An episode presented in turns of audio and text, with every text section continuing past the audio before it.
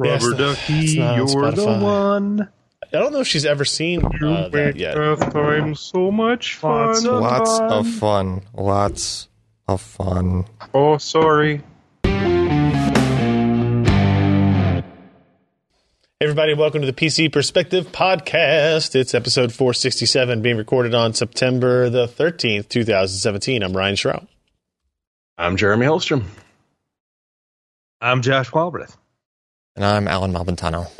It's always this, there's this huge difference when you go from Josh, especially when he's in a good mood like he is tonight.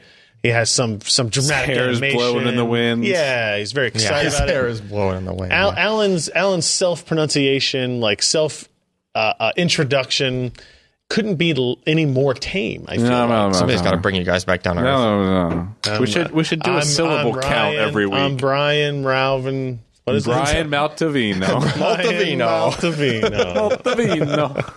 As the commenter on our website would suggest. Welcome to the show, everybody. Uh, we talk about PC hardware and other stuff that goes on as well. Um, we have a timer on our screen, but they don't see the timer, right? That's only I hope- us. I hope not. Yeah, That'd I be really boring streams- Yeah, we have we have multiple streams going in and out with multiple things on them now. Whoa! Yeah, it's this crazy. Is messed up. This is messed up. Um, you know, earlier before the show started, I said I was going to talk about uh, a dream I had, and I don't think it's really appropriate anymore. Just thinking about it more and more as I went. You know, here's where it was. Josh, you'll appreciate this. Oh God. You're an old. Okay, I probably you're, will. you're an old guy, right? You're starting to worry about Urinal things. Guy? You're- you- yes, I'm a urinal this is act, that's actually m- more apt than you might know. You're making his point. Um, you know, you wake up. Is it, a, how is many it a dirty Texaco gas station restroom? no. How many times you wake up at night to have to go to the bathroom, Josh? None. Okay, not yet, but that's the assumption that we Oh, will one on all- a good night. Shit, I wake up in the middle of the night I to do go to the have bathroom. a dog that has to go to the bathroom every four hours. So So okay, I have here, to get here's how it was. I, uh, the punchline to this to the dream was I woke up and was proud that I had not peed in my bed because literally I dreamed multiple times that I was trying to find a bathroom and I would go to the bathroom, but I still had the urge to go to the bathroom. And I said, "What is wrong with me? I need to go to the bathroom again." I would go find another bathroom and I would in the dream I would pee and then I would leave. Right? Is this the same dream you said I was in somewhere? yeah, I forget where you come into it, but, but the, the best the best the part urinal, about it, obviously. the the event I was I was trying to attend this event and I kept having to go back out and go to the bathroom, right? and I was mad. And it was a it was a comedy troupe show led by Tiger Woods. What? I have no idea what's happening. Uh, and also, I went into one of the stalls to use the restroom, and floating in the toilet was a nice SLR camera in the toilet. Clean water, all that stuff, just sitting there. And I went, I don't need that camera that bad. And I went to the next stall over and did it. It was a really, and I, it was one of the very rare instances where I personally wake up and remember a dream. Like I woke up, was like, I woke was- up and that I was went, This week on Dreaming okay, two things about that. Yeah, One, Kelly is also very happy that you did not pee the bed. Yes. Yeah. and two, those dreams are so incredibly common. It's not even funny. At least five times a year for me, I wake up and it's like, you check. yeah.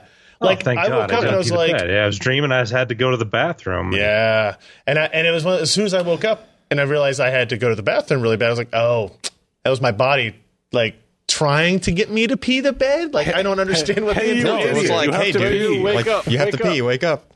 That's not. But Here, I'll it- dangle an SLR camera in front of you just to wake you up. yeah, like they was trying to Ah, think of nah. something. Tiger Woods wouldn't be in a comedy troupe. Idiot, wake up! Yeah, I don't, I don't know what's going on. Uh, anyway, we're not I'd going go to to that comedy show though. I, I would, right? A comedy troupe led by Tiger Woods. I, f- you, yeah, there was maybe you were just attending the same show or something. I don't remember. Yes, because I'm all about the Tiger Woods comedy show. Well, comedy it. I mean, Oh wait, it's that- a dream. That's Tiger Woods' problem. He always did yes and like he was doing improv, but he applied it to real life. yeah, yeah, yeah. that was the problem. Yeah. Uh, all right. Uh, so anyway, welcome to the show, everybody. We do record it on on Wednesday nights, uh, 10 p.m. Eastern, 7 p.m. Pacific at pcper.com slash live. You can go to pcper.com slash subscribe, uh, which signs you up for a really simple, basic email notifications list that looks like this. Um, asks for your name and your email address. All I do is send you notifications a couple of hours ahead of the live stream so that you can uh, you can catch on to that. We also still have our Patreon campaign running. That is at patreon.com slash pcper. It is your ability to contribute to the site on kind of a, not kind of, but a recurring monthly basis. If you worry about me having odd dreams and I might need therapy in the future or something to that I degree. mean, you definitely in the need future. therapy. okay, fair. Fair. Uh, this is your Nothing to do with way. the dream, though. this is your way to contribute to that. And as is always the case, or most of the time the case, if you become a patron during the live stream, I get an email notification for it, and I will call out your name and thank you. If you increase your patronage during uh, the live stream, I will do the same thing. And we are extremely grateful for everybody who helps us out in that way. It's extremely helpful and um, uh, uh, flattering humbling that people do that. Uh, and let's see, we also had, uh, I wanted to point out, we do have another mailbag for you up this week, episode eight. Um, that's, that's my face talking to you. Man, I guess my hair is a little, a little jacked up on that. I got my cool QuakeCon, QuakeCon t-shirt on. Nobody in the office for this one, so you don't see any random wanderings behind me and no super secret stuff. We all cleared Uh, out. been going on. Yeah, everybody, nobody wanted to be there to listen to me ramble for 20 minutes, but apparently people on the internet do. So that uh, that video is there, and we answer some questions. And if you want to get your question answered, you can leave a comment on that YouTube video. That YouTube, if you're listening to this in some other capacity, audio or on the website, uh, it's just youtube.com/slash pcper, and uh, you can see those videos. Subscribe, leave your own questions. It's kind of a neat little uh, additional way to, to to interact with us, if you will. All right, before we get to our first uh, story, I think we have we have two new patrons. Uh, the first one was Adam Curtis, brand new con- uh, contributor, pledging one dollar to us. Thank you very much, Adam, for that. And then uh, for a pledge of five ninety nine, we have the clap. Five ninety nine. Sorry to hear that. That's you know what? Here's the, the that's the best thing about getting the clap is getting the clap. After that, it's all downhill. Mm. It's true. It's true. But if you're getting five ninety nine from the clap on a monthly recurring basis, that's okay. Oh yeah, I'll it's the for gift that keeps penicillin. giving. Penicillin's relatively cheap, I think. blue these days, right? It is. Yeah. Yeah. All right. Thank you guys very much for that. Definitely appreciate it. Uh, let's talk about uh, first. We want to talk about Ken's write up in our video on NVIDIA Whisper. Mode. What? Hey, hey, quiet. Do I have to do this portion of the podcast? No. ASMR. Uh, no. Yes.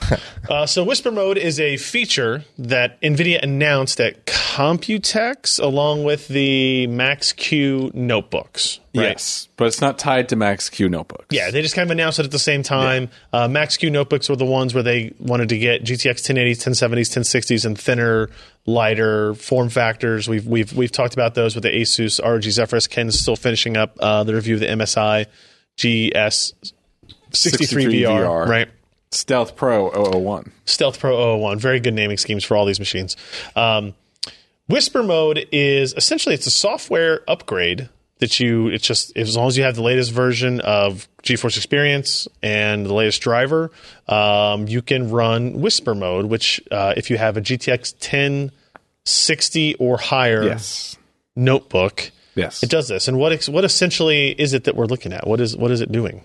Essentially, it's so there is one more requirement. You have to be plugged in to use Whisper mode.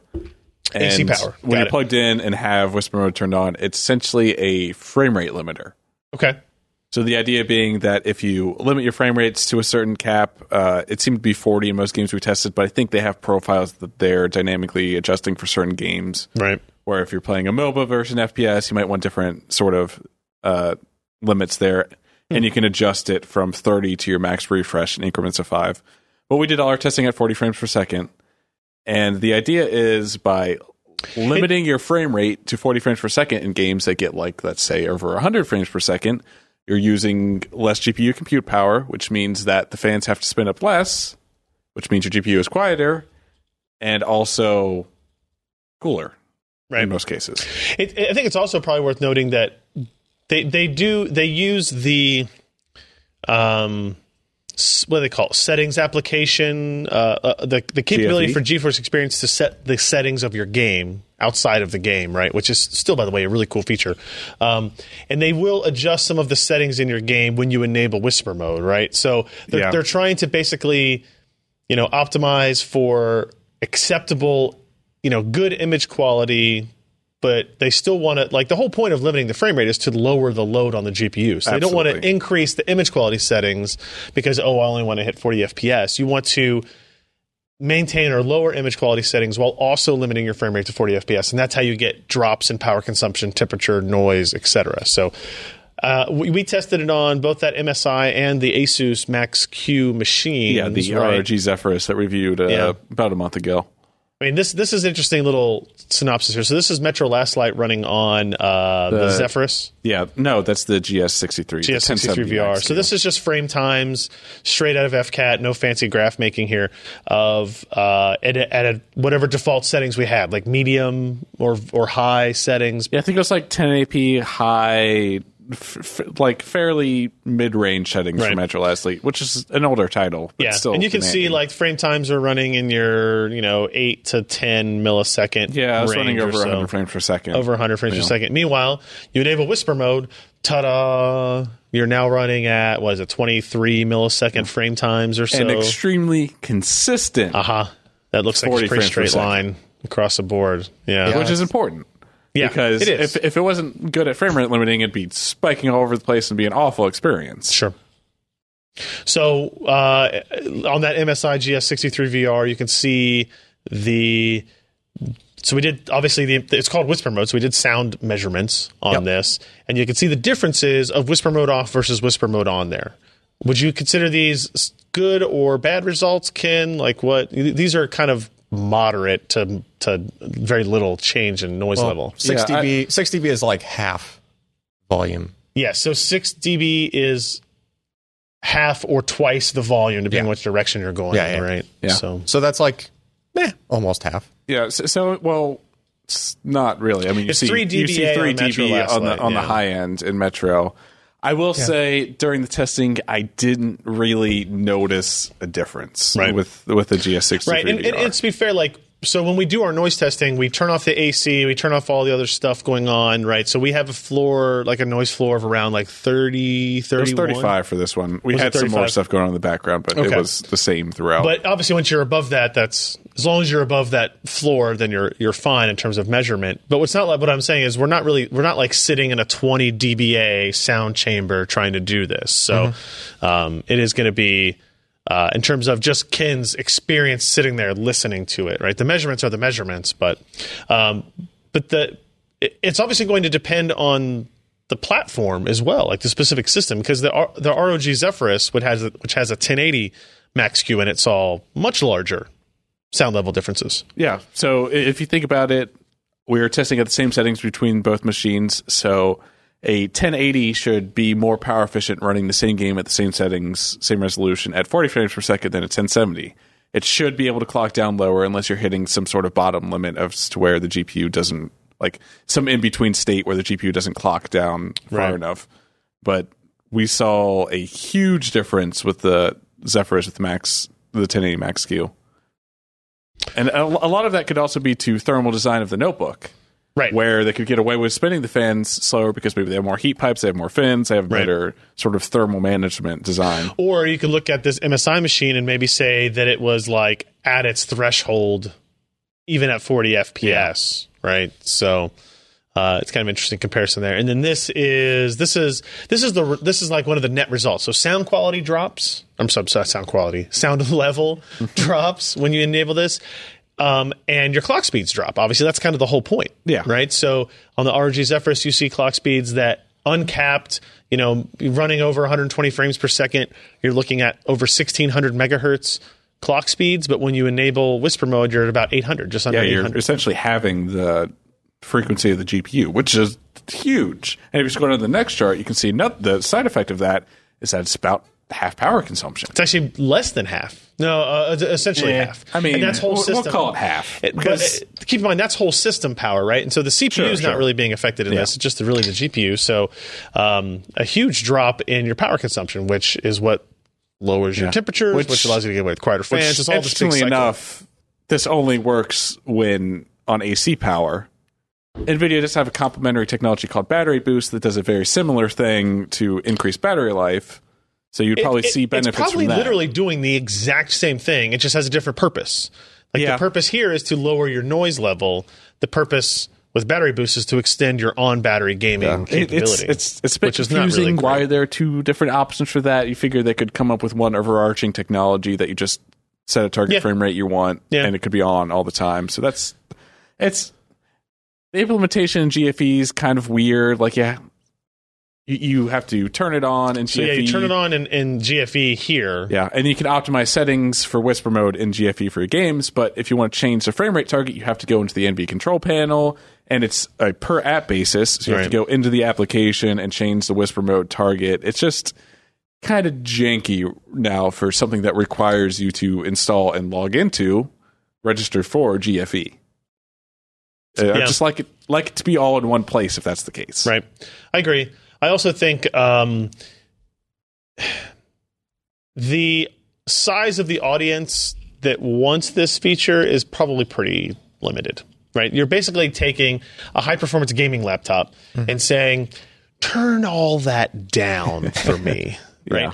now, they give some interesting use cases, which are which are totally feasible. Like uh, you're in a dorm room, or you're sharing a bedroom, or something like that. You know, you're you're in the couch, and your girlfriend or your wife or your buddies are like, "Hey, shut that damn fan up." You're wearing headphones because you don't care because you're playing game. They're sitting there trying to watch TV or something. Let me get rid of that. Uh, and it's affecting somebody else more than it is you, right? Yeah. Um, so, I still don't know if I'd be able to. I, I'd want to sacrifice my frame rate for that other person. Yeah, I it would depend on the situation. correct. How much do you really Yeah. like that individual? A- And, uh, again, if you look at it more, the GS63 VR does not have a G-Sync display, but the ROG Zephyrus does. So 40 frames per second on a G-Sync display is much better than That's true. 40 frames per second on a not G-Sync display. And deciding Yeah. if you want V-Sync on or Yeah. V-Sync off, you have a lot of tearing or stuttering if you I- go for each I, of I'm those with you. Like. I think it, I think it's cool for Nvidia to offer this option. I don't think it's going to be like a widely adopted thing on some kind of universal basis. Because again, if you're buying a laptop with a GTX 1070 in it, and then you want a game, you want to get like the best performance you can get. Yeah, out of I mean, That's you're why you're spending two plus twenty five hundred dollars. for Yeah, when you're gaming. paying Yeah. 2,500 bucks on a gaming laptop, you're not going to like. It's like buying a 1080 and setting your frame rate limiter at 40. Right? Why would Maybe you do that? you're not going to do that all the time, but you know, But I mean, why would you ever do it? But be quieter. Yeah, but like you bought a GTX 1080 Ti. I mean-. I mean- it, it's just Ga- gaming desktops are way more quiet than gaming notebooks because of They the given be. thermal constraints. They can be. So yeah. Either way, it's pretty cool tech. I, I, you know, and like I said, it's free. It's it's if you have a GTX 1060 or higher uh, gaming notebook of any type, you can install this and run it and give it a shot and see what you want to do it. And like, you might there might be that one scenario one day where you go, yeah, okay, Yeah. like, Or I, even I you need could- this you right can- now. Yeah, you like, can go in and cool. change You're your game to 60. Yeah, you could go in and change your game's minimum to 60, right? And then you're going to get much less benefit of noise or uh, clock and power consumption drops probably. Uh, but you'll get something, and maybe if you're on a 60 hertz display, it's it's okay that way, maybe, right? So there, there's some stuff you can configure and play around with. And I think the selection of 40 is, I mean, it's better than picking 45 for a static refresh display, right?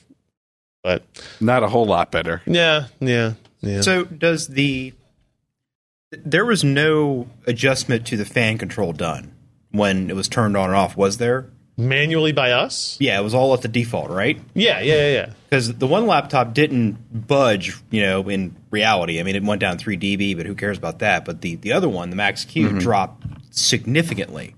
Yeah. So Could have been different fan curves. Different fan curves. So there's no actual in the whisper mode. It doesn't actually adjust any of that stuff besides the clock rate and the frame rate, right? it doesn't even adjust the clock rate. It just it, it's a frame rate limiter. So Mm-hmm. whatever the GPU knows that at thirty percent load, it can clock down Yeah. using uh, GPU boost. So which is what it would do anyway. Like if you had VSync enabled or something like that, right? Yeah. It would it would be doing the same type of thing.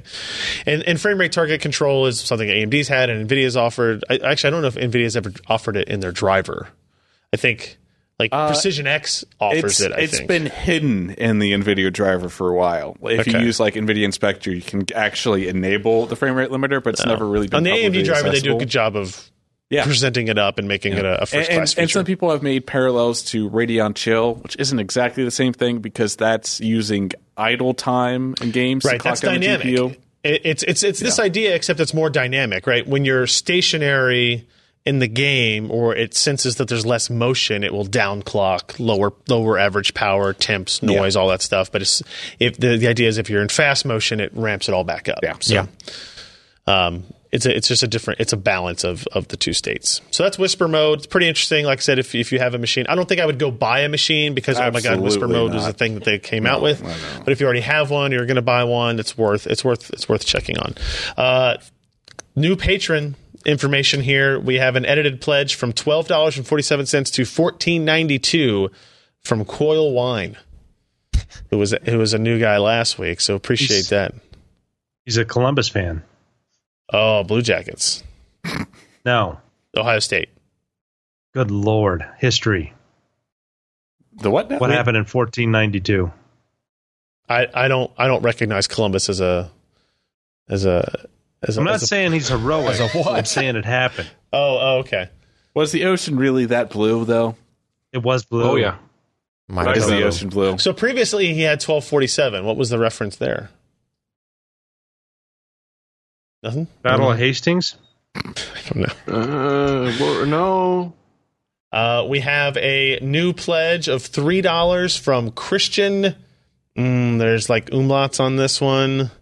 Non Nonkin. How would you say that? N O N K E N. But there's like The a double dot O. double dot with a line under it though. Non Ken. Oh no. Not. It's a Christian Nonkin. Oh no. Nonkin.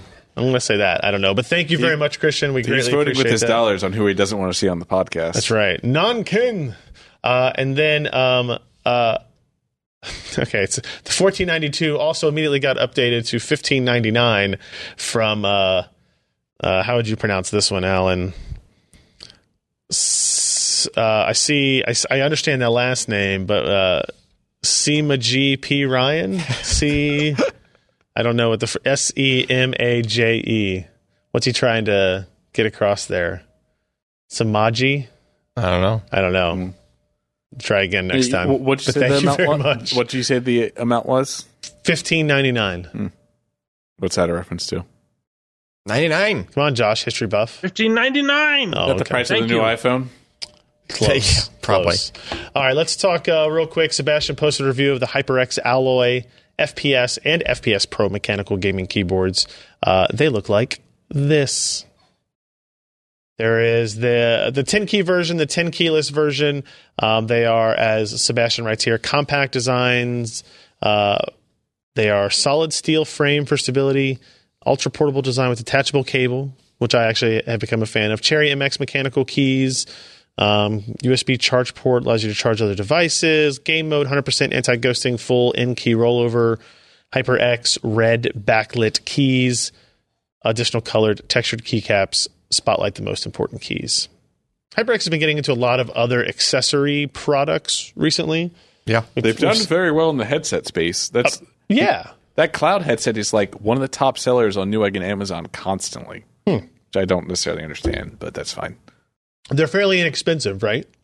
Oh no, they're up there. Oh, are they? Yeah. Okay. All right. And I know that when you, you did a testing on one of them, it was I think it was an older version, but you would love the audio quality was good except for the microphone. Except for the microphone. Right? Yeah, the so mic maybe they is fix that. kind of trash, but I was going to try to replace my other podcast headset with that at the time. And Yeah, that mic did not work The out. mic for did not- it was no, horrible. No, sir. Uh, they come with little carrying cases. You can see the detachable cable. They've got the extra uh, uh, textured keys there as well. At least on the Pro one, you get those accessories. The standard one, you do not. Um, similar designs here, pretty much otherwise across the board. They're using micro USB. Is that no mini? It's That's mini. mini USB. that's wow. pretty Where'd they find common those cables? on these keyboards. Is it? I'm not entirely sure why. The but, Logitechs use micro. yeah. Well, that's because. I mean, In case you had a BlackBerry at some point and you got a bunch of spare cables lying around. like like the the products from people who aren't accessory manufacturers like Logitech tend to be mini. I think Hmm. because they're maybe easier to They're work bigger, with. a little bit more robust. Well, I mean the the micro is actually rated more robust than the mini. Yeah. Hmm. I don't believe it, considering how many my kids have gone through. Your kids are not a good thing for testing. They just destroy everything. That sounds great for Well, testing. Yeah, it's great for testing. in general. But it doesn't matter Yeah. what the rating is. They will just destroy it. Like, you know. Uh, the 104 key alloy FPS is 99 bucks. Um, And what he was not expecting was the price of the new Alloy FPS Pro, which is $79, a very good value for a mechanical keyboard with Cherry MX brand switches. Um, So, so is the Pro the 10 keyless? Uh, Yes. Oh, oh, yeah. Okay. Yeah. All right. So I had that backwards Yeah, up here. because it's for the first-person shooter players. Yeah. I guess the, the pro whatever gamers want don't need the 10 key. They It's want weird lighter. the Pro is the thing with the less keys. That doesn't make any sense. You know, for, for an aluminum backed Cherry MX mechanical keyboard, 80 bucks and 100 bucks is a wonderful price point, I think. It is compared to a lot of things we've seen recently. That's very true. So the Alloy FPS got a gold award. The uh, Alloy FPS Pro got an editor's choice from Sebastian. So check out that review if you are interested in, as uh, we pointed out here, a fairly moderately priced mechanical gaming keyboard, if you will. Uh, and also, real quickly, we'll touch on this Seasonic Focus Plus Platinum power supply. So this is a 550 watt power supply. Um, but it's going to have a higher price tag than you've probably seen from many other 550 watt units because it is a platinum rated unit. Uh, it is $99 for the 550 watt unit. So that's, I think, I think the problem for Seasonic with this is going to be when you get into the 550 unit range, you're looking at usually somebody who's kind of like a budget builder as opposed to somebody who is a, you know, quality conscious guy first that just realizes he doesn't need a lot of power, I guess. Yeah. Um, so 99 bucks might be a little bit of stretch for some of that, and the comments on the review indicate as much. Um, but it is a small form factor. It's not a SFX design, but it is a short. Uh, uh, how would you say this? It is a non-deep. It is a shallow power supply. There you go. It There's- is petite. Yes, thank you. Uh, 550 watt continuous, 80 plus platinum. Uh, it's only five and a half inches deep. Um, fully modular, DC to DC voltage converter, single single 12 volt output. Um, and I know Ken likes to see the insides of these guys. And so these caps are going to look even bigger because Because the package is so the small. small package. Exactly. That's They- you know why Exactly what I that? A woman with small hands. yeah. I really, swear. we, The shit. See, look at look at how minimal that. I mean, they they cut everything down at yeah, the base, the caps are small too. and those caps aren't big enough. so they me. make it look bigger. Sorry, Ken. Sorry, sorry, Seasonic disappointed you in that way. Let you down. Still looks clean though, like it was waxed. Performance anxiety. Um, So those caps don't uh, subdue your ripple, Ken? no, no, no. Yeah. Uh, standard assortment of modular cables, combination of sleeved and flat ribbon style, 120 millimeter cooling fan, fluid dynamic bearing, all that good stuff. Strengths, uh, you can see there 80 plus platinum, small footprint, excellent voltage regulation, excellent AC ripple noise suppression, quiet fan, uh, fully modular, 10 year warranty. Substantial there. Uh, the only weakness is the uh, 550 watt model was currently hard to find in stock. That might have changed since he actually between the time he wrote it and when we published it. So another editor's choice award from Lee there. A lot of good power supplies coming out recently. You know, I, th- I think it's it's kind of fascinating that, um, and we've commented a little bit on this before, but uh, you know, we we were heading towards you need at least a 750 watt power supply to have a gaming machine. If you have an 850 and 950, you're you're better off because maybe last longer and and provide uh, you know better current for for you know the dips and peaks of Right. and now we're happily heading back the other way. I mean, when when I first started, a high end power supply was 300 watts.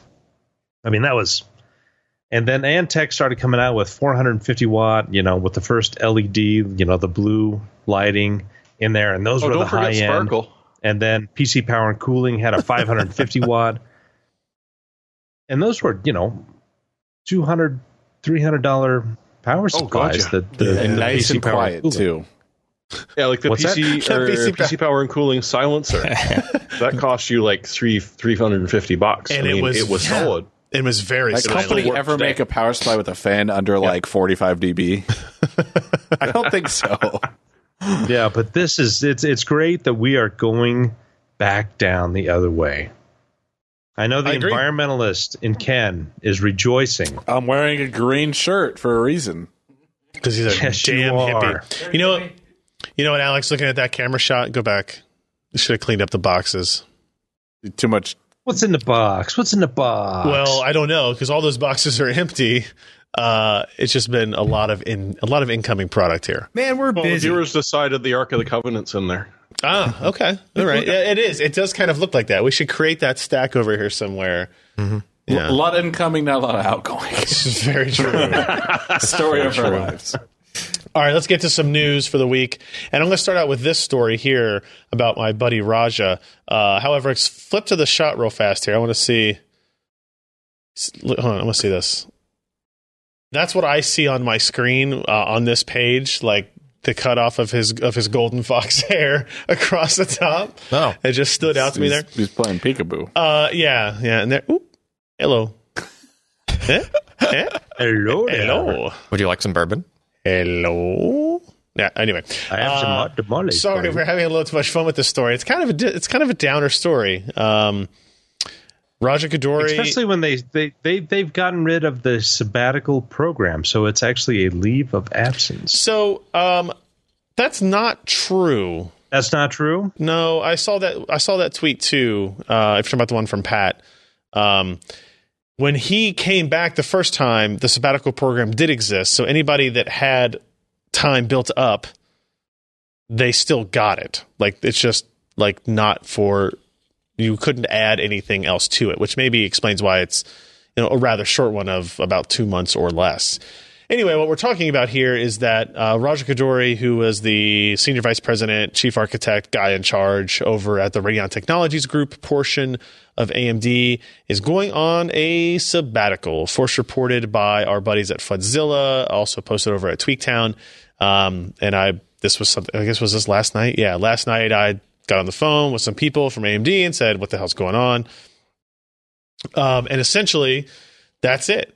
Um, he he his the letter that he sent out to the team we have here um, that was sent to me, and he basically says uh, that he had not family issues, but that all of the time he spent trying to get uh, Vega ready and, and all these other projects, he quote, where's the quote? He had to cash in a lot of uh, family points. Brown, brownie points? Yeah, essentially. And so now he's paying some of it back.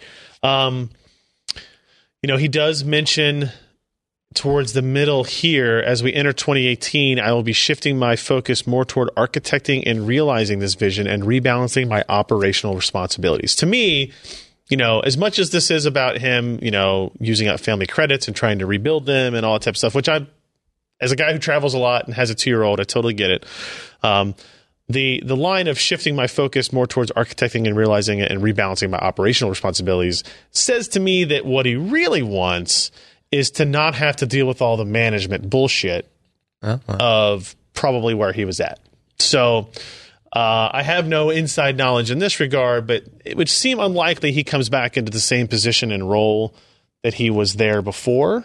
Right. I know a lot of people, a lot of the tweets to me, a lot of the other news stories I saw were just like, oh, he was fired, and this is how they this is how they make firing people, you know, Yeah, more amicable to the don't think it's public. is you put them on sabbatical and then they just don't come back Which does happen. it, which absolutely happens, right?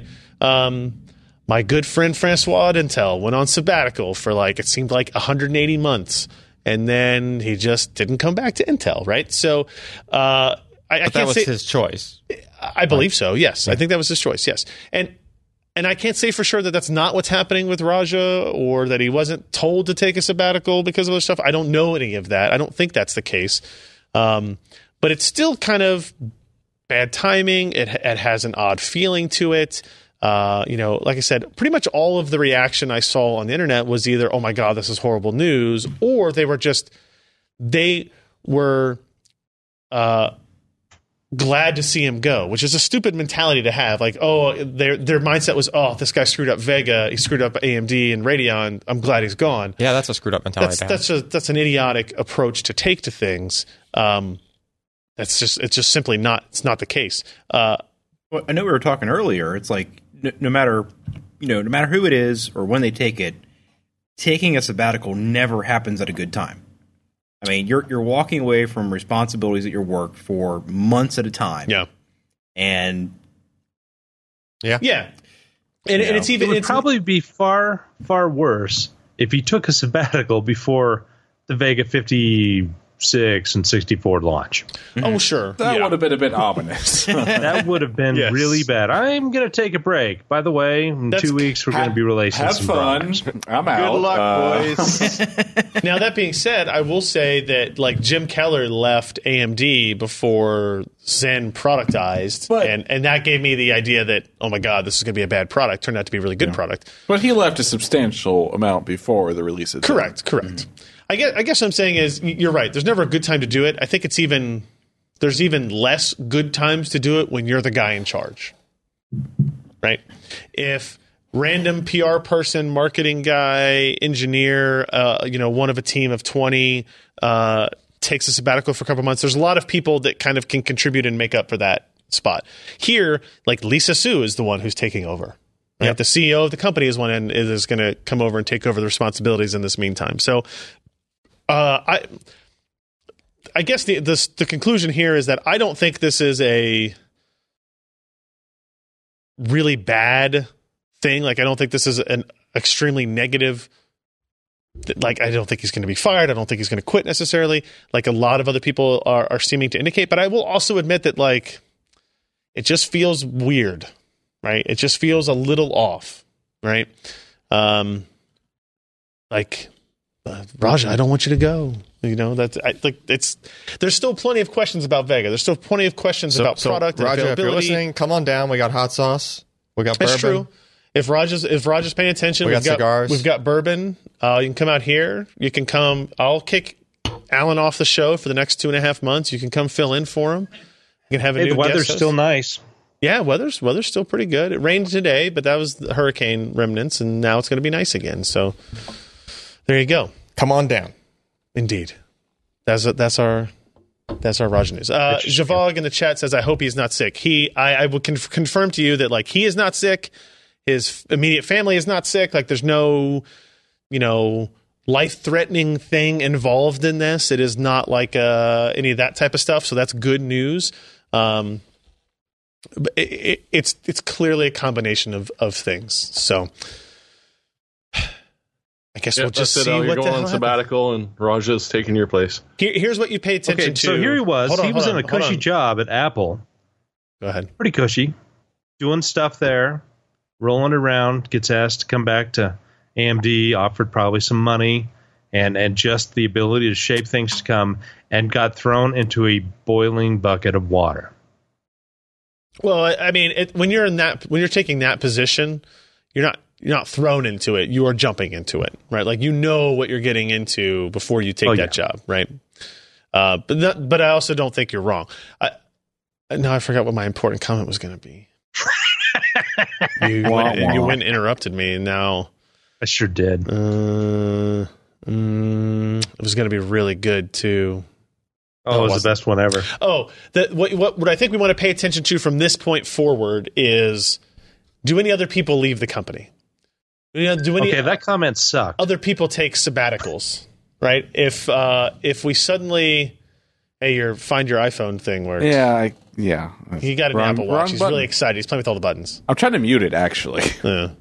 Um, so like if if a couple of other high level guys leave or go on sabbatical, then it becomes more questionable, right? Uh, in in terms of the reasoning and and result of what will happen with Raja here. So anyway, keep that in mind.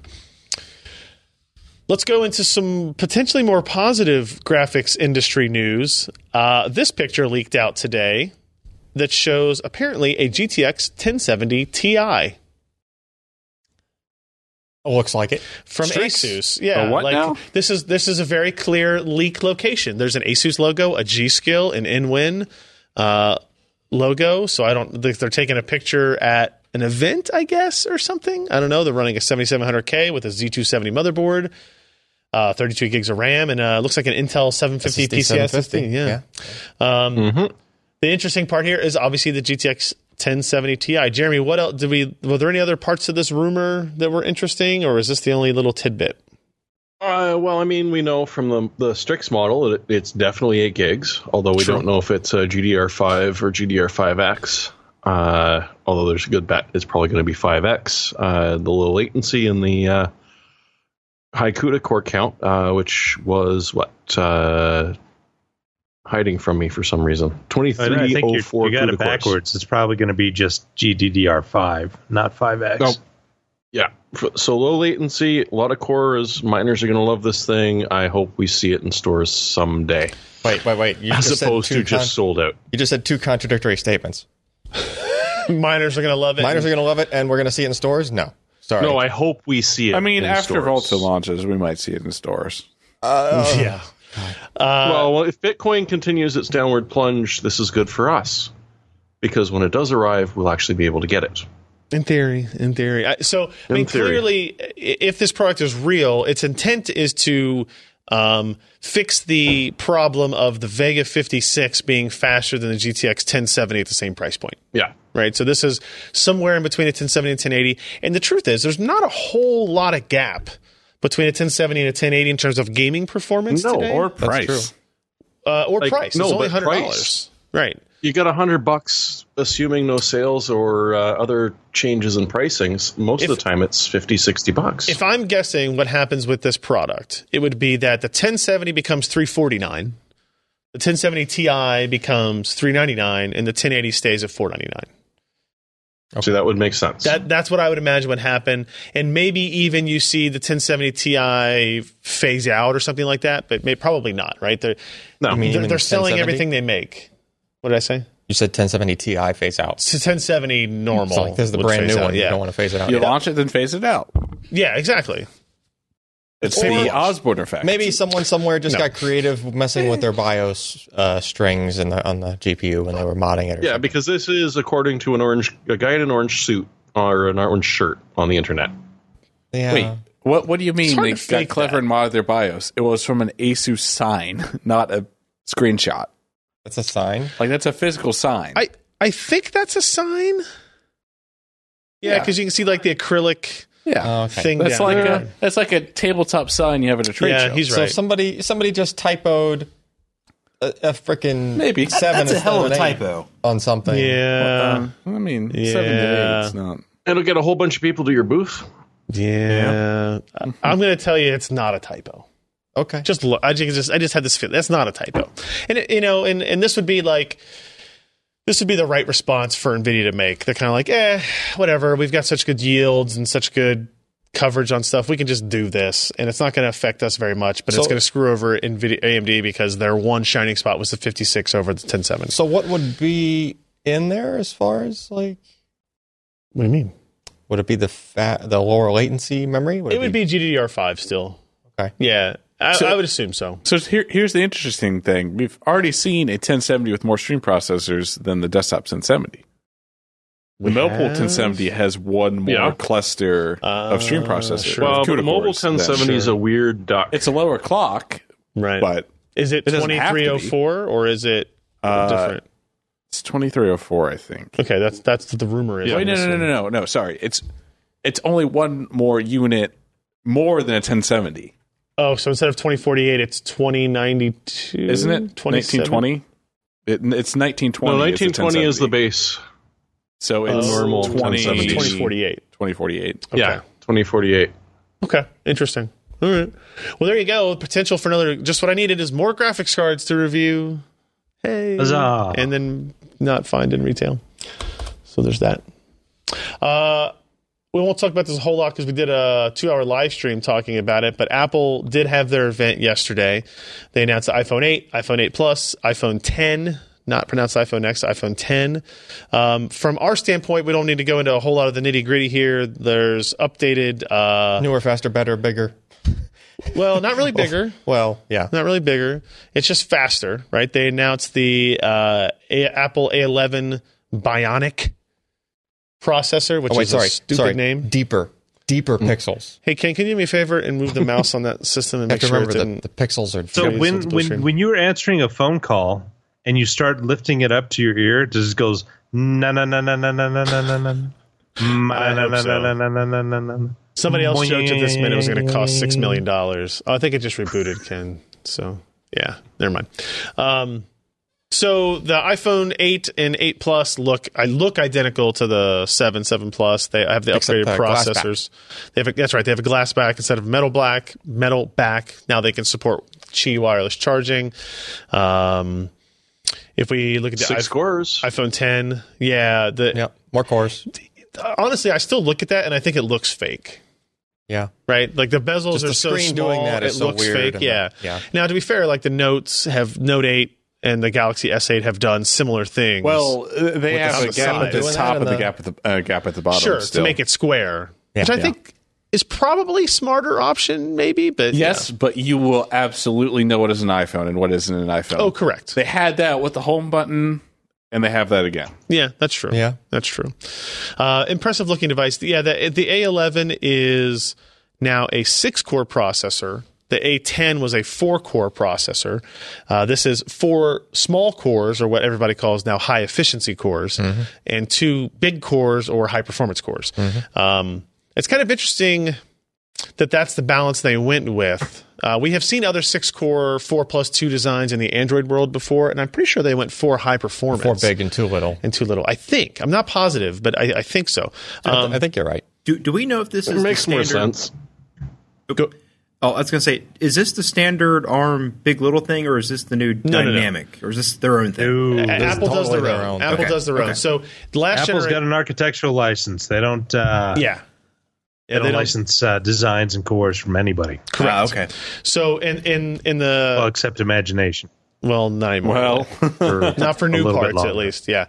The uh, the A10 did two plus two, but um, it was known that you can only address any two at any one point, right? Like like an, a, a process could only exist in one of those two kind of nodes, if you would. Whereas here they were explicit in some of the dev docs that you can address all six at the same time if you wanted to. So you can make a Uh, so that does kind of make it a little bit more ARM dynamic like, right, Josh? Because that's one of the features of the dynamic designs. Yes. Yeah. Uh, it's their own GPU now for the first time, right? This is not an imagination design GPU. This is an in house, custom built GPU architecture. I think they said it was three cores, but nobody knows what the hell that means yet. Um, because the imagination when they used uh, the A10 was six cores. deferred renderer, Yep. like everything else in the mobile, space. world. Yeah. Uh, but but keep in mind, like the previous Imagination was a six core GPU, and this is only a three core GPU. Mm-hmm. But they're, that you can't equate those two things, and the performance is already. I think. Well, the only performance metrics I've seen so far have been Geekbench on the processor. I haven't seen any GPU metric. I haven't seen any GPU tests yet. I mean, they- they're calling it a three core GPU so that when they announce a four or five core GPU in the iPad part, it, Sure. they can differentiate it. Well, I mean, it'd be like you know. Yeah, but the bad thing is, is they only support bilinear filtering and textures of this, and so it's it's you know, I'm kidding. Come on, I was like, what in the hell are you talking about? it's a joke. That's that's a 1996 technology that they had to go back to because it's their first GPU and they have no licenses. Uh, so there is a lot of question about Yeah, how, patents how did they how did and they do intellectual this? property. How like, did they do this and not infringe on anything Right. from anybody? Maybe they have some secret deal with uh, AMD or Nvidia or uh, even Intel has those licenses as well to, to develop GPUs. So the, uh, look, AMD, uh, Apple's a very big, very wealthy, very intelligent company. I have no doubt that either they're prepared to forever lawsuits are going to come or they figured that out beforehand. Whoever Right. sues us, buy the company. Done. Yeah, yeah. Oh, oh, imagination. Oh, that's so cute. Here's twelve dollars. You, we now Here's own your twelve dollars. right? Hold on, let me, Of course, let me the check best my would be if if this GPU only supported quadratics. Oh man, bring it back quads. Bringing back NV1. Uh, it has an Apple designed image sensor processor, so its own ISP. It integrates something called a neural engine, which I, at first, when I heard it, was like, oh, this is just BS. But then they said it was actually a dual core implementation uh, specific for like machine learning algorithms, uh, capable of 600 billion operations per second. I don't know what that equates to. Ken asked during the live stream if this was essentially like a tensor core or something like that. I don't have any idea. Its primary function is uh, part of the facial recognition system on the iPhone 10 Yeah. right? Just kind of accelerating that. Um, anything else on the on the like silicon side stood out? You know, they updated the they they actually I was actually surprised they uh, if you go to the tech specs or the the not even the tech specs like the feature page of the phone towards the bottom still they list um, high efficiency like workload distribution as one of the features, right? Basically saying like we've designed um, the arc the CPU architecture in a way to distribute workload across all of the cores and co-processors in an intelligent manner, more efficiently than they had done in the past. It's just it's mean, just stands to it's good, and I, I mean, you assume have- they would do that. four but it's interesting to see now. Apple point something like that out. Yeah. Right. Um, because normally they are very much uh, we made it all better faster. Don't ask us why. We ain't I telling mean, you shit. they talked about that a little last year with the A10 Fusion, and specifically calling it the Fusion part. That was their two plus two part. Like they Yeah. they talked about having low power cores Yeah. and high power cores And and, the- different the- tasks running on different stuff. The bionic of this is, I guess, The neural net. the neural engine and the face recognition part. I guess, right? I think it's stupid, but Even whatever. though the neural engine is in the other phone too. it's in it. I, we assume. I assume it is. Yeah, It's I mean, you saw it in there, but It's like, listed, it's not being used for anything today, right? So you know, whatever. Um, so it's an impressive looking device. Um, the eight and 8S. I'm sorry, the 8 and the 8 Plus go on sale on the 22nd. Pre-order on Friday, and, but the 10 is not on sale till November 3rd. next week after, right? I think is the pre-order No, no. What are you talking about? For which one? for the 10. The 10. 10 pre-order is not until the end of October, like Oh, October really? 27th, and then it ships on November 3rd. I think that's right. Yeah. Oh. Yeah. So you've got a month and a half before uh, pre-orders even open up. Open I'll up have for a month and a half of not having the cool iPhone. I know it really iPhone. sucks. Uh, I, I think I'm going to use that month and a half to use a Galaxy Note 8 for that month and a half and see if That they works. can if they can bring me back. I think that's good. I think that's good timing. So, any other thoughts on the iPhone 8, 8 Plus, iPhone X, 10? Animated poop. Oh yeah, and emojis. Wow. You know, Ken was right. I poo pooed all of this during the stream, and I still think it's idiotic. But like the Snapchat stuff and the animojis, like my I mean, Snapchat already tries to do that. It just doesn't Yes, have it does the it hardware. poorly. it does it. I mean, Yeah. it does it. I think it does it impressively It's- yeah, well. surprisingly well across a wide array of for the hardware. hardware Yeah. that it does it on. Yeah, Um, but this will do it so much better. It'll- and they yeah, demoed probably- two of those Snapchat things. And like we were joking before the stream started, of like the one where like the wrestler face paint, Yeah. but it looked really good. Like it True. legitimately It did. did look really good. Now, if, if they make filters specific to that technology, you're going to have the status symbol wealth divide of your Snapchat. You'll know which one of your. Snapchat friends have the good phone Yeah. based on which. Which one And has the thousand dollar phone? Which Right, one does not? yeah. And so And you, that's how you they'll won't sell 'em. date them. No, It- it- it's like if I'm sending a sending a text message and it shows up as a green bubble, which means it's SMS instead of iMessage. I go, oh, oh, no, for no good reason, but Yeah. What, what was the app that cost like five thousand dollars and did nothing? That was I the. Uh, it was the. I am rich. yeah, it, it, put a, it put a red like a red ruby or something on the screen. Or Yeah, something. it was like right. Yeah, it was Yeah. just a little ruby. yeah, just so you can open it up and it show you this ruby on your screen. That's true. Uh, Ericon points out that the new Pixel might be out before the iPhone 10 as well. So we'll see if. uh, they're supposed to announce it next month, I believe. I don't know Are if they? they'll ship it. Mm, worth looking into. Uh, all right, let's ask Josh about this guy here. Samsung announces 11 nanometer LPP and 7 nanometer LPP processors. What is interesting to us here? Is he muted? Um, No, he's not. Uh, that's a handsome man. Uh huh. Uh huh. Is No. that the most important part of this news? Much. Uh, no, you know, uh, it, process technology moves on, and uh, Samsung is is doing that now. We know that they're coming out with their 10 nanometer process, which is a brand new process, but 14 nanometers still uh, cost a lot of money to develop, and it's been out only a couple of years. I think it's two years, two and a half years since the first product was actually shipped on 14 nanometer. Yep. And uh, it probably has not exactly paid for itself yet, much less provided capital to do the next generation of stuff that they're researching. And so it's kind of interesting to see in the industry that you know for a long time Intel did the the um, you know they they they had their their process. They set it in stone. They used that one for a couple of years. And then they had an entirely new process. Then AMD kind of came along. It's like well we we can't really compete about that with that. You know our, our new process usually doesn't compete well with what Intel has kind of in their set in stone. So what we do is we start implementing improvements, and step by step by step, we start getting our our products a little bit faster, more efficient. So at the end of the the process cycle, it's running pretty well and almost to the next point of the next generation. And then, you know, they they put out the next generation. It's a small bump. People get, you know, people got kind of cranky because they didn't see the jumps that like Intel had at the uh, you know 180 to 130 nanometer range, and AMD did things, you know, obviously different there. But this, you know, step by step has been a lot more common in the industry than we probably even see or admit. I mean, we're Hmm. surrounded by marketing terms all the time, but we know that like TSMC started doing the the half node process changes, and it was really successful for them.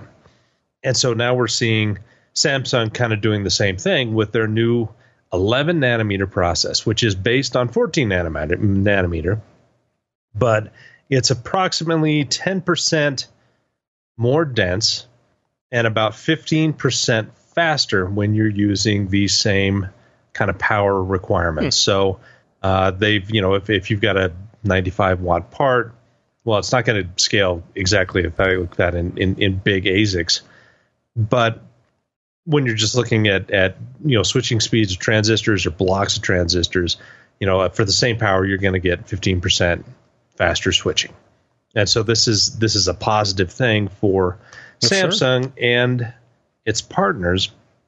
But you kind of have to look at this and say, well, you've got 10 nanometer coming out in 2018. So big guys like AMD, who utilizes Global Foundries for their 14 nanometer, which is a licensed Samsung 14 nanometer process, it is highly unlikely that they will go ahead and redesign their, you know, Zen Core architecture or or Vega to utilize this kind of half step uh, process. But guys like uh, what Xiaomi, um, who are who are some of the other you know Chinese chip Huawei, makers, Huawei, Rockchip. uh, they can look at this and say, hey, you know what? We don't have to make this next big 10 nanometer jump.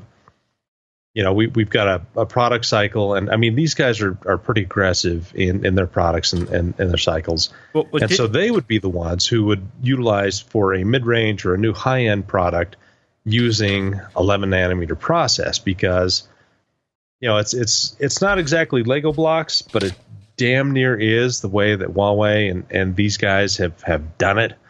Um, they can spit out new chips relatively quickly. I mean, like seven to eight months for pretty basic designs, and and that's that's impressive. So they can actually utilize this this 11 nanometer, which again, it's it's a derivative of 14 nanometer, but it's just better overall. Hey, hey, Better density, did, didn't uh, performance. AMD already confirm they're skipping 10 and going straight to 7 for Zen 2? Not that I. That's really cloudy. Okay. Uh, I think that What are you, they're Magic Eight Ball? Okay, here, okay. Here's the problem with seven nanometer. They're He is basing that on. Global Foundries seven nanometer announcement, and so far we have not seen anything real positive out of Global Foundries and their own home built seven nanometer process, which is different from, as I will get to, Samsung's. Mhm. So, and again, we're we're dealing with some marketing speak.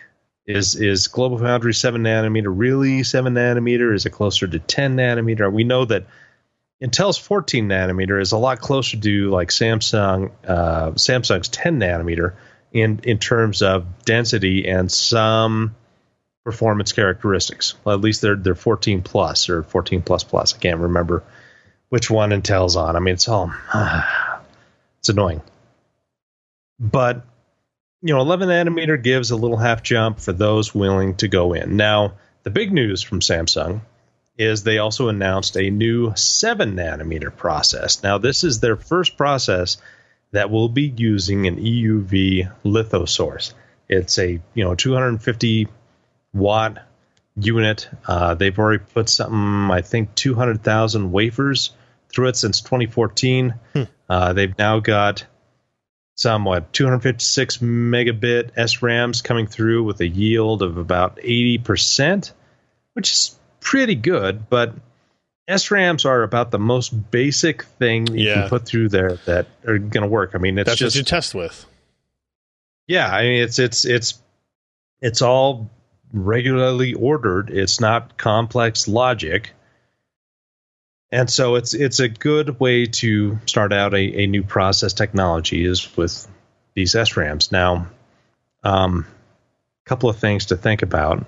11 nanometer, they kind of announced now, so people can start fabricating stuff to 11 nanometer if they have designed for it. And in about four months, we may be seeing products actually come out the backside. Um, the 10 nanometer is is definitely a 2018 product, and I would expect some of the first stuff to come out in spring, early summer. But, um, you know, another thing that we we kind of skipped, and I skipped, and I talked about in the article was 8 nanometer is the last non EUV product from Samsung. And so they will be in, announcing, well, delivering those in a 2019 frame. So we're not going to see EUV and 7 nanometer until at least 2020. And Hmm. that's some finger crossing in there as well because you know we can look at Intel who has more money than any other fabrication group out there and they shovel a lot of it into it because that's kind of I mean you know they have a lot of people doing design but they also leverage their manufacturing better than pretty much anybody else and uh, it's going to be interesting to see who actually gets to what node first and how the physical properties of those nodes actually turn out to be. Um, again, I like I said earlier, a lot of it is marketing. Uh, you know, TSMC called their product, you know, a 16 nanometer FinFET.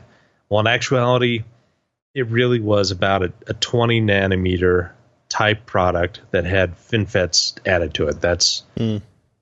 a real general way of saying it, but they called it 16 nanometer FinFET, and now they're going to 12 nanometer FinFET, which is more akin to kind of a 14 nanometer Samsung, and so Samsung releases an 11 nanometer. It's you know marketing, Sure. but Sure, uh, sure. it's billions and billions of dollars of research in each of these process technologies. And it's amazing anything even works because it's pure freaking magic. I don't. I don't disagree with that. Very cool. Uh, I just saw a news story come around on, on Twitter that I mentioned real quick. Where there's a report that Apple is going to put three billion dollars into the deal to acquire Toshiba's storage business as well. Also, so apparently this is not completed. We were debating this earlier. If the Western Digital to Toshiba deal had finished, They, they announced clearly not. in talks. Yeah, they, clearly not because now this is the Bain Capital deal that also includes uh, Dell, Seagate, SK Hynix. Well, the Bain Capital deal includes WD. no, incorrect. Uh, the KKR bid includes Western Digital uh, as well as Foxconn. So nobody's accepted a deal. is what you're saying. correct, correct. But apparently, according to this report, Apple actually has uh, is included in all three bids to buy Toshiba. But this, their three billion dollars offer in the Bain one is the biggest portion of that. So, just kind of some interesting side notes. Uh, Intel releases the Dawson Canyon NUCs that have a 15 watt Kaby Lake processor in them. I never liked that show. Yeah, Dawson's Creek. Yeah, I get it. Dawson's Canyon. This is the follow up, actually, or the prequel. This is when they were all babies. Um, uh, actually, speaking of which, this is the follow up to last year's Baby Canyon NUC kits uh, that they launched last year. So uh, this is Dawson Canyon, powered by 15 watt Kaby Lake. Um, despite sounding more dramatic than Baby Canyon, um, the new NUCs are lower powered and ditch iris graphics and USB 3.1 Type C. And specifically, Intel's launching six new models that will each come in three flavors bare bones board, slim case, and a taller kit with room for the 2.5 inch drive. Each type of NUC kit will come with either a Core i3 or Core i5 part, um, but they do support Intel RST and Optane memory. So that's kind of interesting. Why are these not eighth gen parts? Yeah, so as Ken pointed out so earlier, these are Core i3 7100, Core i5 7300, so they are dual core hyper threaded parts.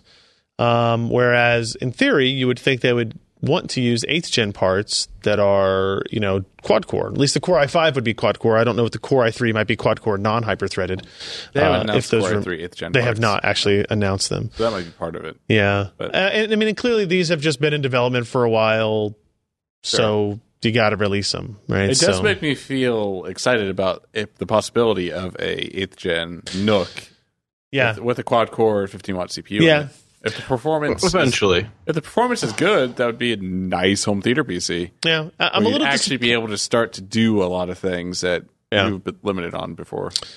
Uh, internal I/O includes two DDR4 SODIMMs, two M.2 slots, one full length, and one 30 millimeter slot for Wi-Fi adapters, um, uh, such as the included Intel 8265, which is included in the kits with cases, but not the bare boards. Uh, one SATA port. Uh, headers for serial USB 3 and USB 2.0. External connections are four USB 3.0, one gigabit Ethernet, two HDMI outputs, um, and that's it. So uh, I, I am a little disappointed in the idea that that that there's some regression here in terms of USB 3.1 or whatever. Maybe they're saving those features for a quad core derivative uh, in the not too distant future. I don't really have any idea about that. Um, they'll be these will be available by the end of the year in Q4. Pricing yet to be released. Um, yeah. So and also apparently, Simply NUC, which I guess is a is it just a partner of Intel's, will be offering NUCs with custom fanless cases. Um, so that would be actually pretty neat, right? If you can get rid of that tiny tiny active cooling in those devices, I think that'd be that'd be a plus. So I know I know we have uh, uh, I guess I won't mention him by name, a friend of the show who works on the NUC team. So I'd be curious if he has any input on why they didn't go with quad core, or if there would be a quick turnaround for quad core, um, and how the the Dawson Canyon kind of fits into into that that ecosystem. So interesting stuff there. And uh, a couple quick ones. Asus wanted to get in on the phone action. To be fair, they did announce us the day before the iPhone launch. The ZenFone 4 Max smartphone uh, only has an MSRP of 199 which makes it $800 less expensive five. than the iPhone 10. One ninety nine. Isn't it incredible? It kind Thank of you. kind of is. It's 5.5 inch Thank you. display, 720p. 720p screen, um, dual camera sensor. Two hundred dollars. Yeah, I know it's only 200 bucks. I get it. It's seven twenty p. It's fine. Uh, 5.5 inch 720p screen is getting to the point where mm, I mean, it's the iPhone's the standard iPhone is how big? Four point what? Four point seven, and it's seven twenty, right? Yeah, I don't I don't know. yeah, it is because the the, the plus is my head. ten eighty, right? Seven Supposed to. plus Yeah, I is think ten so. and the seven is seven twenty. Yeah. Uh, so it's got a, a, a dual sensor camera. Um, you know, one wide, one narrow. Uh, it uses a Snapdragon 430 processor. It's an eight core design, Adreno 505 graphics, um, a dual image signal processors that to complement the dual camera setup. Uh, it does have an enormous 5,000 Yes. milliamp hour battery. This is awesome. 5,000 milliamp hour battery, so it could probably last for seven years. Not accurate More fuel for the fire. Um, and they actually have this cool feature where you can use it as a battery pack. You can take power from it to a device if you will need to, like headphones or something like that, or your USB mouse died and you need to charge it a little bit or something like that. You can actually charge from your smartphone to the other device. Screw that! I want to charge my laptop. Uh, I don't know if you can do that, but I mean, and they have like a setting in there so you can say, hey, don't char- don't draw more than X. like don't let me go below 30% or 50% or whatever it is from Don't that literally kill my I could I could see the charging Bluetooth headphones. yeah. That I could see. bluetooth headphones you know your your airpods die which you don't have because you have one of these phones but whatever Well- your head your bose headphones die like oh okay. I don't have a battery pack with me. the plug them in for 10 minutes and you know you're kind of boomed ready to go. Uh, that's, that's kind of an interesting idea especially when you got a 5000 milliamp hour battery. That's like what's the next highest you've seen? Like 3200 3300 milliamp hour or something like that? Like that's that's pretty big. It's pretty big. And it's again it's $199 it's available on amazon uh, only a 32 gig capacity. Um, 3 gigs of ram 32 gigs of local storage but uh, i'm sure it has uh, i guess i'm not Micro positive. SD. i assume it does. Yeah it does. Dual sim and micro sd um, up to 256 gigs. So this is this is like the antithesis of the iPhone 10, Yeah. right? Or the or any of the iPhones. Well, the higher the end Caterham iPhones, one. right? 200 The bucks. It's what? It's a Caterham. The it's a seat and wheels. What It's did just- you say? What was the word you used for Caterham. Caterham. Lo- Lotus Seven. I, I, I get your reference. Yeah, All right, I get it. It- it's basically a battery pack and a screen Yeah, and a little tiny PCB. yeah, yeah, yeah. yeah. Yeah, that's all you need. I think for the vast majority of people, you are correct. True. You are correct. So, uh, and then finally, we'll end with this. Intel goes WiGig for VR, Jeremy? What does that mean? We're talking about wireless VR, huh? Huh? Well, you know, kind of, unless you're HTC. Because HTC kind of did go with WiGig for their latest uh, demonstration model, and apparently Intel ain't going to be selling WiGig anymore. Oh They're wait, cutting it off uh, as of the end of this month, and by the end of the year, you're just not going to be able to get the hardware anymore because, strangely, a uh, I mean, admittedly, very flexible protocol, but it sort of combined the worst things in Bluetooth and the worst things in Wi-Fi together in something that was barely adopted by anybody. So, so There are what a are they gonna, of docs. what are they going to do in its place? Uh, they're just going to sort of take all that money and focus on their new VR headset.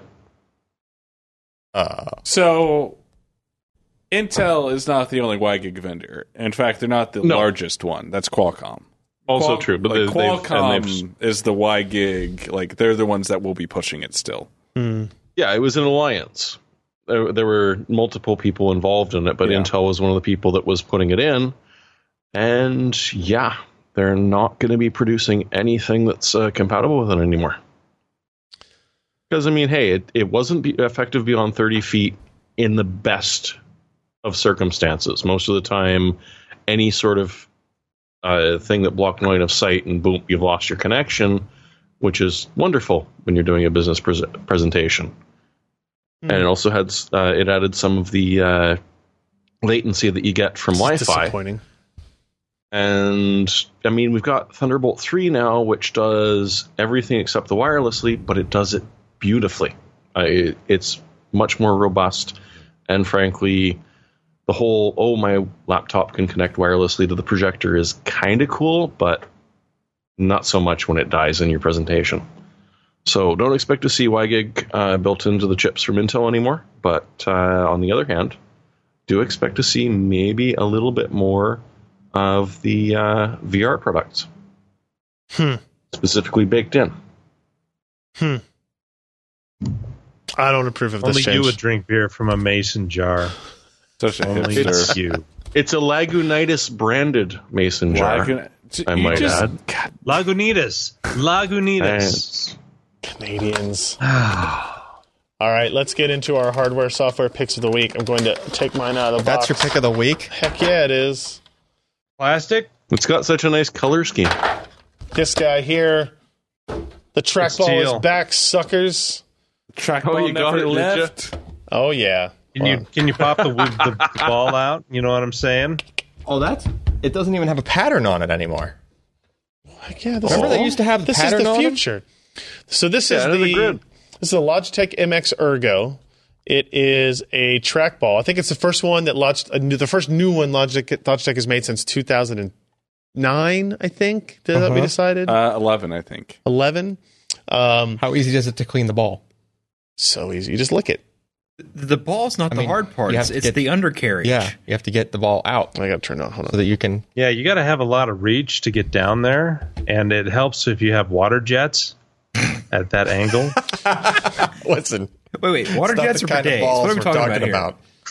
So here I am. I'm using this trackball. Now, what's cool about this is uh, so it has this capability, so you can you can hold it like this, and then it has this Oh, surface that pops out that basically It's lets got a you run it built-in ramp. Ooh. It'll it'll tilt. different angle. So whatever, whatever you think is most is most comfortable. So, uh, how much is this? Um, One ninety nine. it's not listed, so it must be free. Uh, Logitech will love to hear that. I Uh, think sure- it's I'm sure they would. Ninety nine. What is it? I think it's 99. 99 bucks. Yeah. Uh, I mean, so so trackballs are an interesting thing that re- most people probably don't even know what they are anymore. Like new you young whippersnappers. Yeah. Ken, did you ever use a trackball? Like really? No. Did you ever handle a ball, Ken? So it's a mouse, kind of, but instead of putting the ball The on the bottom, the older ones had bigger the ball's balls. up here, and you you move it and you twiddle I, I it with still your have thumb. usually do, new Allyn. Kensington Just trackball saying, the older at- ones had at the bigger office. balls. You still have those, or you do, or you did? Yeah, they're sized the baseball, the trackball on that Yeah. No. Yeah. yeah, Yeah, You can get it with a red ball. You can get it with a blue ball. This one's, kidding. it was the this, one's a gray, this one's a gray ball. yeah, that one's a Uh, ball. and so you know, use cases. I, wh- who who is optim? What is an optimal use case? Playing for Marble Madness. Yes, No. fair. So I, I have a friend who uses one. He has a because he he does a lot of CAD for like he, he's in CAD all day for work, and he has a 3D mouse on his desk at work because work paid for it. However, at home he has a trackball. So if he needs to go around drawings, he has a trackball. He didn't spend another 150 bucks on 3D mouse for home. So that's an interesting application, at least. Sort of 3D applications. A trackball is still a unique solution for. Well, and, and we were talking earlier, you know, for for people who use a mouse all the time, sometimes you need a break, and a trackball is a good break. Yeah. Oh, so I'm going to put this on my desk next to my G900 and kind of like go back and forth because you can have. This is a serious question though. How do you clean under the ball? Um, There should be a joking. collar you you take twist out. the rim No, there's no. and pop it out. There's no rim. Wait, wait. I Like, thought there's you were supposed something to underneath. look around the rim to get it out. If you No, flip you that let the back, ball- there's no, something pop under it. there. Only after oh, a maybe just shower. Stick something in oh, there. okay. I don't know. Because it doesn't look like you can. I'll ask. That's a legitimate question. Yeah. Because you're going to get crap under there, and you know Dr. Ujesh. your ball's going to get fuzzy. You're going to want to. Somebody at Logitech Of course, better you know be paying this attention. is this is the perfect the perfect uh, controller It's as wireless, by the way, Xmas too. said Go ahead, for Josh. those who are doing uh, uh, Other- missile command. Are there double A's in there? What is that? Oh yeah, It's not big enough for USB missile charge. command. It's just Oh, just USB. Eh. yeah, Okay. yeah. So it just charges by uh, micro USB at the front. Probably lasts longer than like an MX 900. Oh, it, oh, clearly. I know a does. very strange man that used to play uh, Soldier of Fortune 2 with one of those, and somehow did very well. Yeah. So there you go. That's the Logitech MX Ergo. I will report back with more updates uh, as we go. Before we get to the next pick, I do. I had this. I have another. I have another Patreon contribution. I have to label out a new patron uh, from. You sound so disappointed, Ryan. I have to say it out loud. I, the name is MSI sucks with an X. I don't really believe that. I don't think that's that's an unfair Hey, it's, statement. it's the all new patron. right. MSI sucks. Poor Alex. I miss Alex. Uh, so that's a ten dollar pledge, though. So thank you very much. MSI sucks. I guess. Uh, even though I don't believe MSI really sucks, MSI sucks. Pledge ten dollars. So I had to say his name. That's just that's just the rules of the game. Well played. Well played, guy who probably works for Gigabyte or Asus. Wait a minute. DFI. Wait, maybe he just hates Microsoft installers.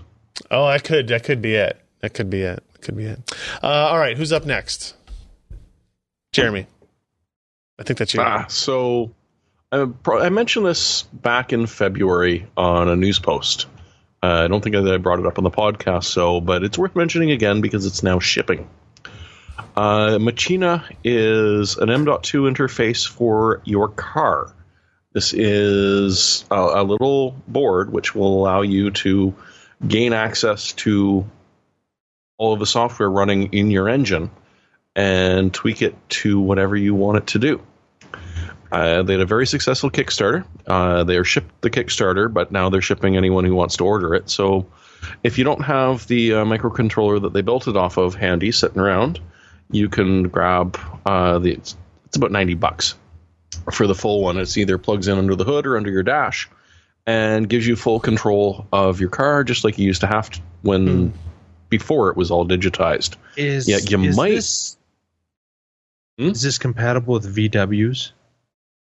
Uh, it's, it's really Should good be. at changing your emissions for testings. You said you said it's you said M.2. Isn't this just O- OBD2? Like It, it looks They like Yeah, call it it, is. M2 is the they name call of it the. M2. It's yeah, it's Oh, the oh, proprietary port. Uh, I did Uh, just- you might even be able to your get car. more battery life out of your uh, Tesla, Ryan. No, no, you won't. I did see a very similar one of these that the Kickstarter just launched for us, kind of following the project. It's called AutoPi. It's autopi.io. Yep. It's a very similar thing. Yeah.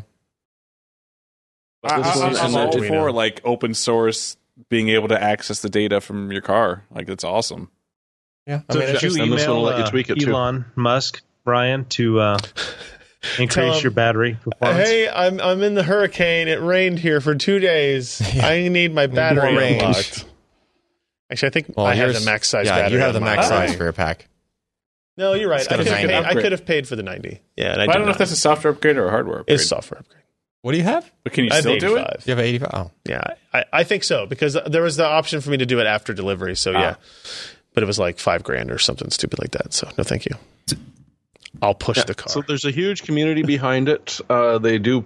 You can buy a book uh, for your specific car to be able to access it, but there's also a huge community that's just playing around with it because they finally got access back to their cars again. I already, cool. I already have all the stuff to do this. So, so is this just a is this just a CAN bus drop, Yeah. or is this actually a piggyback? Oh, it's CAN bus. It's, Just plugging, CAN bus it's plugging into the Yeah. OBD port. Plugs in directly to that. Uh, what is it? ODB two. But OBD2. OBD2. Yeah, so it, so it gets access to the CAN bus. So, so it doesn't do any of the encrypted prom flashing or anything like that. It's just a No, it's you'd have to you'd have to you'd have to write that. But It's not Somebody just, probably it's just- already has. It's not just a monitor. I believe you can write some values over OBD2. yeah, you can. Without Yeah, touching no, the this one you encrypted can write. stuff. Yeah, right, right. you can reconfigure some modules and some cars and stuff like that. And Okay. All right, before we get to our uh, next pick, we we have another uh, pledge edit that came in. Uh, this is uh, a move from three dollars to five dollars from our new favorite uh, Ryan's Shiny Balls. Edited their pledge from three dollars to five dollars, and I'm I- glad you've been waxing them. see how shiny, To shiny. them see so how shiny. shiny it the shiny ball. I'm showing, showing how shiny, shiny. You know, ball. it shouldn't be that color. And if you jiggle it, There's something really wrong. I'm just waiting for his ball to fall out. plop on the table. Uh, Well, better than a torsion. Let's not. Let's not. Uh, share, uh, Josh. Just- Oh, Josh is gonna make me can sad. Say my name. Say my name. When no one is around you. No, but we just lost Jerry Pournelle. he actually looked behind himself. So yeah, uh, Jerry Pournelle died to this week. He apparently No, went to did he? Dragon Con last week. Uh, came back, wasn't feeling so good, and then died after taking a nap. Well, he he died during Yeah. the nap. Mm, Never woke up. mm. And so one of his greatest um, ventures out there, this book. If you have not read it, you really should. The Mote in God's Eyes. I have not read it. Really is a a science Oh, fiction brilliant. classic. So it's Mm. not a huge amount of money, paperback or Kindle, and uh, yeah, it's it really is. Uh, uh, you'll read that and and you'll see a lot of. I mean, if you if you read a lot of science fiction, you'll see a lot of the things that they wrote about in later stories, pretty much ad nauseum. I mean, it really it's a fantastic book. Get it? And then you can buy the follow up too. Yeah. All right, I'll do that. That was called the. Um, I'm not going to say the title of the follow up. It's it's not appropriate. Uh, well, it depends on what you're gripping now, doesn't it? Or you forgot. One or the other. exactly. All right, uh, Allyn, what do you got for me? Uh, so since we can't find that dang um, cooler that Sebastian reviewed in Oh black yeah, anywhere, it's still like out of stock. You, Anyway. you need that one specific, huh? Well, no, I just wanted a black, like you know, quiet air cooler for CPU. And then I was like looking around, and uh, these look pretty good. Uh, Be quiet. They have a whole dang line. Look on, look like there's a whole row of different watt ratings Yeah, on that listing, and almost all of them are black. Some of them are silver. 50 watts. I mean, it goes all yeah, it goes up to like 250 watt. Look at that! Look at the heat pipes on that guy. Look at the 250 fans. Uh, it's not on a funny angle. I don't want it. Should look like a V8. Yeah, that was our discussion in Slack today. The V8 engine uh, looking Yeah, coolers. They make some that are you know that sit sideways and like yeah, not bad. anyway, so it just looked like a cool line, and they seemed well reviewed. Um, you know, Cool. might be worth taking a look at. Alex, you've got one for us? I do. I'm uh, two years behind the curve on this one. Okay. But uh, a- as you were mentioning in your mailbag this week, uh, I do like to give props to Linux gaming when it's when it's due. Yep. Yep. Um, so I was looking through Steam and I was like, oh look, City Skylines. Yeah, this game sucks, Shan. If you ever played SimCity, any of them, this is what it should have been. I, I'm very impressed. I am very sucked into it, and my wife hates it already. Yeah, Paradox is really bad for that. They are. They are. They're They- really bad for that. I, I'm just it's blown away. It's it's a very very in depth city simulator, um, and everything works as you expect it to, and everything breaks as you expect it to. So it it's just a, a really really great game, and it works on Linux. So yay! Hooray! Hooray! You've got your answer, guys, on YouTube. I built my city on Linux cores. I guess that looks, kernels. uh, that looks pretty involved. It, it, it it's very involved. oh, it's Paradox. It's, yeah. Paradox, yeah. Um, there's lots I of DLCs. There's might lots of add-ons. myself. Designing traffic patterns. No, thank you. You don't want to design the water infrastructure. That to car best just drove right over the median to get the in the given- parking lot. The given watershed of an area. not lifelike. I haven't done any water transport yet. I am strictly doing mass transport. you haven't had to do water transport Nope. yet. What kind of game Watch is that car. this? You must have a bunch of car. thirsty Right over the citizens. grass. It on That's easy not mode? realistic. It, no, it, I'm I'm just getting past like twenty five thousand people. It's it's no, I'm just starting out. Like I said, More water mains. you, you, they have they have ferries, they have blimps. The, oh, Ah, blimps, there it is. blimps. Yeah. Berries. Do they use nitrogen? Josh, you got to play this game. Apparently. All right, guys, uh, that's going to be it for the show this week. Thank you for joining us. Those who did so live at pcper.com slash live, you can find all the information uh, for our show, videos, audio downloads, uh, live sh- live stream links, show notes to all the stories we talked about. All of that is at pcper.com slash podcast. Please share uh, the podcast with anybody else that you think might be interested in our little community here. We would greatly appreciate it. Um, and uh, make sure you come join us in the live streams and hang out and BS with us as we go. Yeah, because So- you got guys like uh, Cyclops in the chat giving out like keys for uh, Quake Champions right now. Oh, really? Yeah. There you go. See, you should be in the chat. PCPer.com slash live. Wednesdays, 10 p.m. 7, 10 p.m. Eastern, 7 Pacific. Okay. That's it, everybody. We'll see you next week. I'm Ryan Shrout. I'm Jeremy Hellstrom. I'm Josh Walrath. Um, And I'm Allyn Malventano. He always trails off with some Bye.